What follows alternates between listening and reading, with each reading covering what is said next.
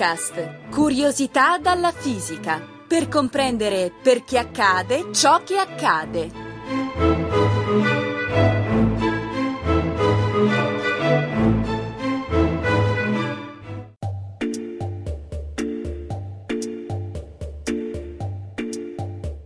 In questo podcast sfatiamo un altro mito, che la meccanica quantistica sia qualcosa di molto lontano dalla vita quotidiana e che i suoi effetti si possono osservare solo in complicati esperimenti di laboratorio. In realtà la meccanica quantistica è alla base del funzionamento di ogni apparecchio elettronico.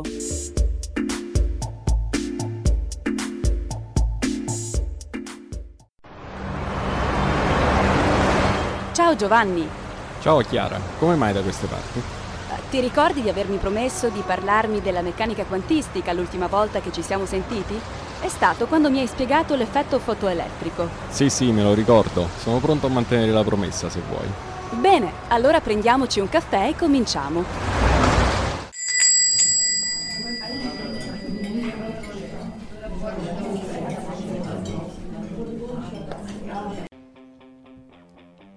Cosa sai della meccanica quantistica? Eh, Poco naturalmente, so solo che prevede fenomeni molto bizzarri, per non dire assurdi. Per esempio? Eh, Non farmi domande imbarazzanti. So però che i fenomeni previsti dalla meccanica quantistica, per quanto bizzarri essi siano, si possono sperimentare nei vostri laboratori. Perciò, come tu insegni, se le previsioni si verificano sperimentalmente, devono essere vere, anche se sono strane. Eh sì, ma guarda che non serve entrare in un laboratorio per sperimentare la meccanica quantistica. Sono sicuro che nella tua borsa hai qualcosa che senza meccanica quantistica non funzionerebbe. Per esempio il cellulare o il telecomando dell'auto, il lettore MP3. Ma dai, io ho sempre pensato che quelli funzionassero grazie all'elettronica. Eh, appunto, l'elettronica è fatta con dispositivi quantistici, come tutto del resto, perché tutto è fatto di atomi che sono soggetti di natura quantistica. Oh sì, lo so, tutta la materia è fatta di atomi, ossia nuclei formati da protoni e neutroni attorno ai quali ruotano elettroni. Eh no, proprio per niente, ecco il primo Oh, errore. No. Questo modo di concepire gli atomi risale agli inizi del secolo scorso, quando ancora non si conosceva la meccanica quantistica. Gli elettroni non girano affatto attorno ai nuclei come fossero dei pianeti. Ah no? Eppure ricordo di aver studiato questo sui libri di scuola. Questo sì, è vero, quello è quello che si chiama il modello di Bohr, che però è stato superato. Gli elettroni di un atomo sono più simili a un'onda che oscilla attorno al nucleo che a pianeti che gli ruotano intorno. Mhm. Secondo la meccanica quantistica, infatti, così come le onde possono diventare particelle, ricordi l'effetto fotoelettrico? Sì, Può succedere anche il contrario, le particelle diventano onde. cioè gli elettroni che stanno attorno al nucleo si muovono su e giù come le persone che fanno la ola in uno stadio? Non proprio. Mm. Se immagini gli elettroni disposti attorno al nucleo che si alzano e si abbassano, vuol dire che ogni elettrone si trova in un punto preciso, Mhm. appunto come gli spettatori di uno stadio. Immagina invece un nucleo come un pianeta simile alla Terra, Sì. ma completamente ricoperto da un oceano, senza terre emerse. Questo oceano, intendo l'intero oceano, è un elettrone. Mm. Al di sopra di questo ce n'è un altro e così via. Ci sono tanti oceani uno sopra l'altro quanti sono gli elettroni di un atomo e talvolta le loro superfici si compenetrano l'una nell'altra. Ciascuno di questi oceani si chiama orbitale, Mhm. quindi devi immaginare un elettrone non come una particella puntiforme, una pallina, ma come la superficie dell'oceano corrispondente, con tutte le sue onde e le sue increspature. Ma che dici? Com'è possibile questo? Il fatto è che l'elettrone non è né una particella né un'onda, ma entrambe le cose allo stesso tempo. E la natura corpuscolare o ondulatoria si manifesta in condizioni diverse, un po' come accadeva con la luce nel caso dell'effetto fotoelettrico di cui abbiamo parlato l'altra volta. Sì. Lo so, è difficile immaginarlo, ma tutte le evidenze sperimentali dicono che è così e noi dobbiamo accettare per vero tutto quello che misuriamo, indipendentemente dalla nostra capacità di comprenderlo. Ok. Secondo la meccanica quantistica, questi elettroni in forma di onde possono assumere solo certi valori discreti, cioè non continui, della loro energia. Se l'elettrone fosse come un pianeta che ruota attorno al Sole, potrebbe avere un'energia qualunque, perché l'energia dipende dalla distanza alla quale il pianeta si trova dal Sole. Nel caso degli elettroni, invece, non è così. Gli elettroni di un atomo possono avere solo certe particolari energie, tutte le altre sono proibite. Quindi gli elettroni possono trovarsi solo ad alcune distanze dal nucleo? Beh, non esattamente perché la distanza di un elettrone dal nucleo è una grandezza mal definita in meccanica quantistica. Mhm. Come ti ho appena detto, l'elettrone non, non è un punto. Devi piuttosto immaginarlo come qualcosa di spalmato attorno al nucleo. In un certo senso però sì. Puoi immaginare l'energia di un elettrone come una grandezza che ne determina in qualche modo la distanza media dal nucleo. E perché mai questa distanza e quindi l'energia non può essere qualunque? Proprio perché l'elettrone è un'onda come quella della superficie di quell'oceano di cui parlavamo. Infatti, stabilita quella che si chiama lunghezza d'onda, cioè la distanza tra due creste successive, le possibili onde che puoi disegnare di questo oceano devono trovarsi a distanze particolari. Ok, scusami, ma non capisco. Allora, facciamo così. Disegna una circonferenza sul tovagliolo che rappresenta la superficie di un pianeta, che a sua volta rappresenta il nucleo atomico. Ok, fatto. Adesso prova a disegnare un oceano al di sopra di questa circonferenza. Mhm. Devi disegnare tutto intorno al pianeta una linea ondulata, con le creste che si susseguono in maniera regolare, che si richiuda però su se stessa una volta compiuto un giro. Ok, comincio. Vedi? Se non scegli bene la distanza, l'onda non si richiude su se stessa. Mm. Quando torni al punto di partenza, la linea che hai disegnato si trova più in alto o più in basso rispetto al punto di partenza. Mhm. E questo non va bene. L'onda deve essere continua, non può esserci un salto brusco in un oceano. Beh, in effetti è proprio vero.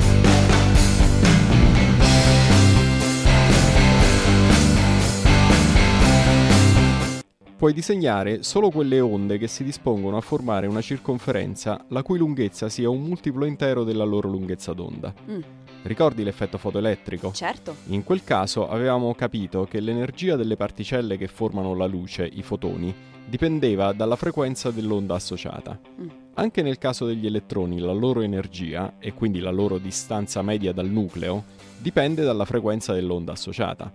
Per inciso, frequenza e lunghezza d'onda sono tra loro parenti. A piccole lunghezze d'onda corrispondono grandi frequenze e viceversa.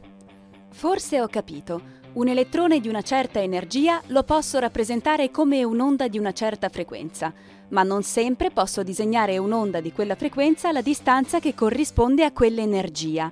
E così l'elettrone può assumere solo i valori dell'energia che mi permettono di disegnare queste onde continue attorno al nucleo. Bravissima! Mm.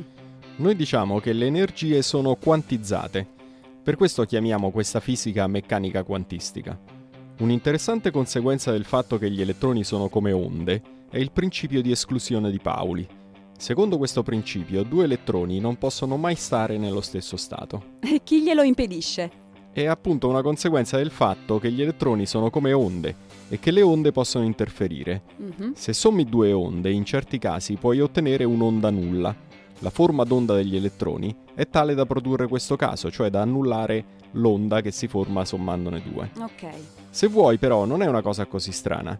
In fondo anche in meccanica classica due particelle non possono trovarsi nello stesso stato. Il fatto è che in meccanica classica lo stato di una particella dipende da due cose, dalla sua posizione e dalla sua velocità. Due particelle possono senz'altro avere la stessa velocità, ma non possono certamente stare nello stesso posto contemporaneamente, quindi non possono stare nello stesso stato. Ah, In meccanica quantistica la posizione è un concetto mal definito e lo stato è determinato anche dall'energia dell'elettrone. Perciò a parità di tutte le altre condizioni, due elettroni non possono avere la stessa energia.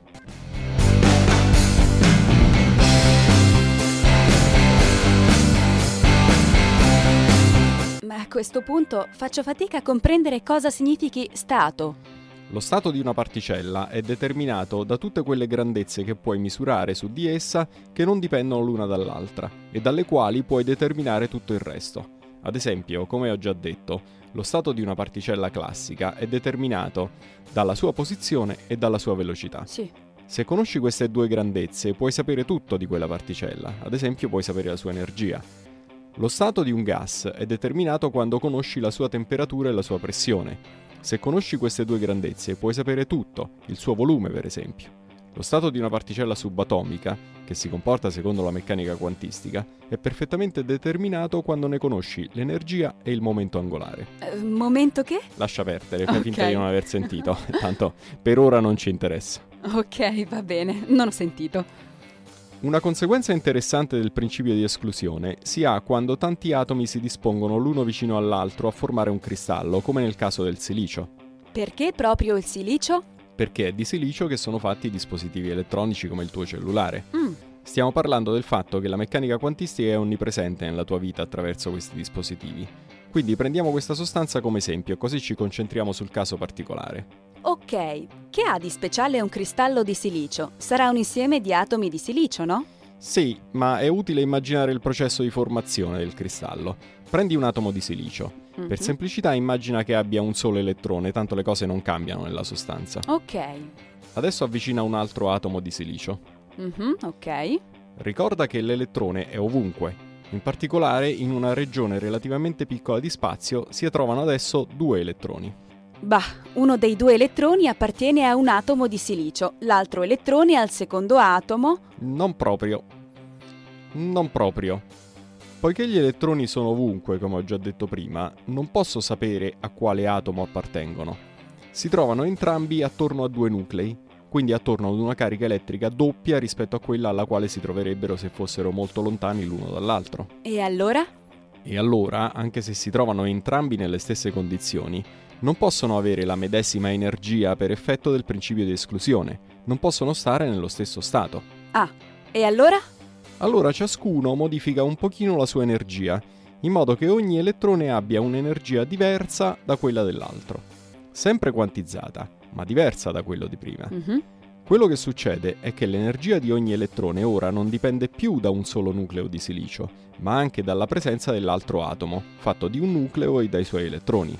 I possibili stati di energia di questo sistema sono diversi, anche se di poco, da quelli di prima, e gli elettroni vi si dispongono in modo da non, non occupare lo stato di un altro. Ah, Ora avvicina un terzo atomo di silicio. Immagino che al terzo elettrone succederà lo stesso. Non potendo avere la stessa energia del primo e del secondo, ne assumerà una diversa. Immagini bene, Mm. continua ad aggiungere atomi. Eh, man mano che aggiungo atomi si producono stati di energia diversa, in ciascuno dei quali si trova un elettrone. Sai quanti atomi ci sono in un grammo di silicio? 20.000 miliardi di miliardi. Wow, che? Non riesco neanche a immaginarlo questo numero. Quindi in un cristallo di un grammo ci sono 20.000 miliardi di miliardi di stati di energia diversi? Esatto. Questi stati hanno ciascuno un'energia diversa. Tuttavia non possono essere troppo diversi l'uno dall'altro, no? Perché tutto sommato le condizioni in cui si vengono a trovare gli elettroni che li abitano non sono così diverse. Mhm. Perciò si addensano talmente tanto che praticamente formano una, quella che si chiama una banda continua di energie permesse, che si chiama banda di valenza. Quindi un elettrone che dovesse cambiare la sua energia in modo da passare da un estremo della banda all'altro estremo potrebbe passare per tutti gli stati intermedi, come farebbe Marte passando nell'orbita di Giove. Sì, E allora vedi che avevo ragione io. Gli elettroni si comportano come i pianeti di un sistema solare. niente affatto. Ah, Perché adesso un elettrone che sta in questa banda non appartiene a uno dei 20.000 miliardi di miliardi di nuclei, ma all'intero cristallo. mhm. Si trova ovunque, in una regione di spazio macroscopica che è quella occupata dal cristallo.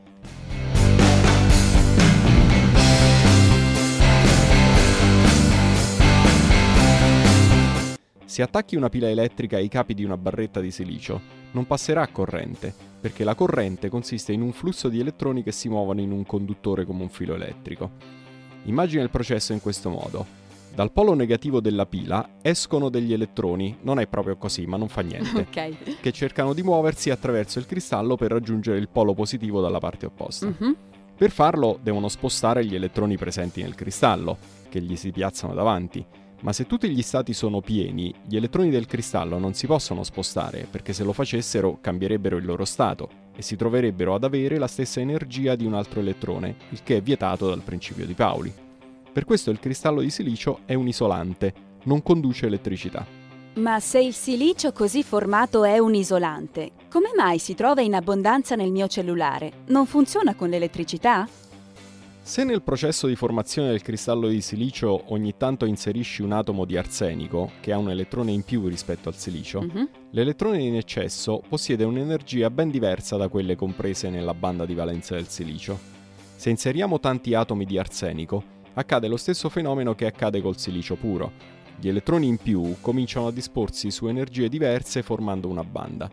Ma questa banda, che si chiama di conduzione, comprende energie molto maggiori di quelle della banda di valenza del silicio ed è separata da questa da un intervallo di energie proibite che nessun elettrone può assumere. Scommetto che questa banda si chiama di conduzione perché le sostanze che ce l'hanno sono conduttori di elettricità, quindi gli elettroni in questa banda si possono muovere liberamente. Brava. Mm. In effetti questa banda non è piena e se connetti i poli di una pila a questo cristallo, attraverso di questo passerà una corrente, perché gli elettroni nella banda di conduzione sono abbastanza liberi di muoversi, attraversando stati di energia non occupati. Mm-hmm. Aggiungendo qualche atomo di arsenico, dunque, un cristallo di silicio diventa conduttore. E non potrei usare un conduttore qualunque, come ad esempio il rame? No, perché un conduttore farebbe scorrere la corrente in tutte le possibili direzioni. Invece, per costruire certi dispositivi elettronici, come il tuo cellulare, devi poter scegliere in che verso far circolare la corrente. Ti serve una specie di valvola che faccia passare la corrente in un verso e non nell'altro. Beh, e allora spiegami come fai. Costruisco un altro cristallo di silicio ma questa volta, invece di mescolare atomi di arsenico, aggiungo atomi di boro, che hanno un elettrone in meno rispetto al silicio. Mm-hmm.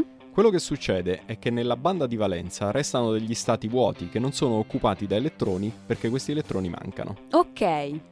Se colleghi una pila elettrica a questo cristallo, a differenza di prima, gli elettroni del cristallo si muovono, anche se sono nella banda di valenza. Immagina i diversi elettroni in un cristallo come a una fila di persone a ciascuna delle quali daremo un nome. Ok. Di tanto in tanto nella fila c'è un posto vuoto. Mm-hmm.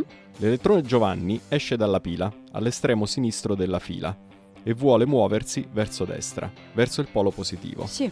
Trova il posto occupato dall'elettrone Lorenzo, che chiede al suo vicino, Giulia, di spostarsi. Mm-hmm. Poiché a destra di Giulia non c'è nessuno, Giulia prende il posto alla sua destra e lo spazio vuoto si sposta quindi verso sinistra, dove prima c'era Giulia. Ci sono. A questo punto Lorenzo può fare un passo verso destra, lasciando lo spazio vuoto alla sua sinistra. Questo spazio adesso può essere occupato da Giovanni. Il risultato netto è che la lacuna, come la chiamiamo noi, cioè questo posto vuoto nella fila, mm. si è spostata da destra verso sinistra. Ah. In pratica si è mossa come avrebbe fatto una carica elettrica positiva che si muove in modo contrario a come si muove un elettrone che ha carica negativa. Ho capito. Avere questi spazi vuoti tra gli elettroni, queste lacune come le chiami tu, è un po' come avere cariche elettriche positive che vanno al contrario. Esatto.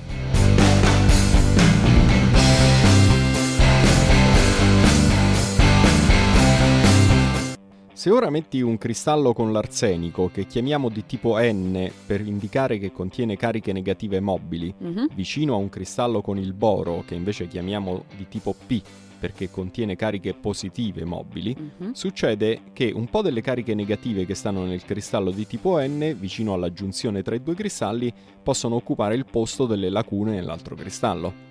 Così lasciano una lacuna nella loro posizione originale. Appunto. Quindi in corrispondenza della giunzione tra i due cristalli si trova uno strato di cariche negative nel cristallo di tipo P e di cariche positive nel cristallo di tipo N è questo doppio strato che fa funzionare questo dispositivo come una valvola. Ah, e come fa? Allora, collega il polo positivo della pila al cristallo di tipo N e quello negativo al cristallo di tipo P. Ok. Dal polo negativo vengono fuori elettroni che spingono quelli del cristallo di tipo P ad attraversare la giunzione. Mm-hmm. Nel cercare di farlo, però, gli elettroni si imbattono nello strato di cariche negative che si è prodotto alla giunzione tra i due cristalli mm. e ne sono respinti.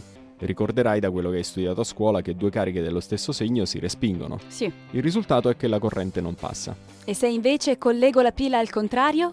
Se colleghi il polo negativo della pila al cristallo di tipo N, gli elettroni in uscita spingono quelli nel cristallo di, di questo tipo a muoversi verso la giunzione. Qui gli elettroni trovano uno strato di cariche positive ad attenderli, che non solo non li respinge, ma li attrae e quindi li accelera. Ah. In questo modo gli elettroni attraversano la giunzione favorendo il passaggio di corrente. Quindi questo cristallo funziona come una valvola idraulica? Sì, montata in un modo favorisce il passaggio di corrente, montata nell'altro l'impedisce. E a che cosa può servire? Beh, per esempio per rivelare il segnale elettrico prodotto da una cellula fotoelettrica o dal sensore di una fotocamera digitale. Mm. E perché? Se ricordi bene, illuminando certe sostanze con della luce, da queste venivano fuori degli elettroni. Mhm. Sì, ricordo. È l'effetto fotoelettrico, ne abbiamo parlato l'altra volta. Si sfrutta per fare le cellule fotoelettriche dei cancelli automatici e le macchine fotografiche digitali. E non solo. Questi elettroni, una volta liberati, se ne possono andare in tutte le direzioni. Se tu volessi raccoglierli in qualche modo per sapere se il tuo oggetto è stato illuminato, dovresti convincerli ad andare verso un misuratore di elettroni. Ah, e come si fa? Beh, basta collegare una pila agli estremi della cellula fotoelettrica o del pixel della tua fotocamera. Mm, In questo modo, una volta emesso, l'elettrone tenderà a muoversi in direzione del polo positivo della pila e così potrai raccoglierlo. Mm, facile, dai. Peccato che se fai così, oltre agli elettroni prodotti per effetto fotoelettrico, al tuo misuratore arrivano anche gli elettroni che escono dalla pila, che sono molti di più. Immagina la corrente che viene fuori dalla pila come il fiume Po e a quelli provenienti dall'effetto fotoelettrico come un suo misero affluente. Mhm. Poco più a valle è impossibile distinguere gli elettroni del Po da quelli dell'affluente, vedrai esattamente lo stesso segnale che avresti visto a monte di questo. Scommetto che usando un cristallo di silicio risolvi il problema. Esatto. Ecco. Il diodo, come si chiama questa specie di valvola, impedisce alla corrente della pila di fluire, se viene montato nella direzione giusta. La cellula fotoelettrica, o il pixel di una fotocamera, di fatto non è altro che un diodo. Se all'interno di questo diodo si produce un elettrone fotoelettrico, questo migra verso il polo positivo senza essere fermato e tu potrai misurarne il passaggio in qualche modo. La corrente della pila invece non può passare. Beh, fantastico, ma non sarà mica tutto qui. No, di certo. Ah. Puoi usare un diodo per impedire di danneggiare un circuito nel caso in cui monti le pile al contrario, per esempio. Ma il fatto è che il diodo è il componente base per costruire i transistor, Mhm. di cui ci sono milioni di esemplari nel tuo lettore MP3 e nel tuo cellulare. Eh, sì, ne ho sentito parlare, ma mi spieghi come funzionano? Non adesso, si è fatto tardi e devo andare a fare lezione, magari Ok. un'altra volta, eh? Ok, va bene, aspetterò. Ma adesso sono proprio curiosa di sapere solo una cosa. Perché per tutto questo è necessaria la meccanica quantistica? Perché, come hai visto, senza le regole della meccanica quantistica, che impongono l'esistenza di energie discrete per gli elettroni in un atomo, e senza il principio di esclusione di Pauli, la struttura a bande non esisterebbe e non potresti costruire alcun diodo. Mm, Facendo crescere un cristallo di silicio, gli elettroni si disporrebbero come pianeti attorno a tanti soli e non avremmo una distinzione netta tra lo stato di isolante e quella di conduttore, che è alla base del principio di funzionamento dei diodi. ah, ecco. Come vedi dunque, la meccanica quantistica funziona proprio sotto i tuoi occhi, tra le tue mani, e tu non te ne sei mai resa conto. Già.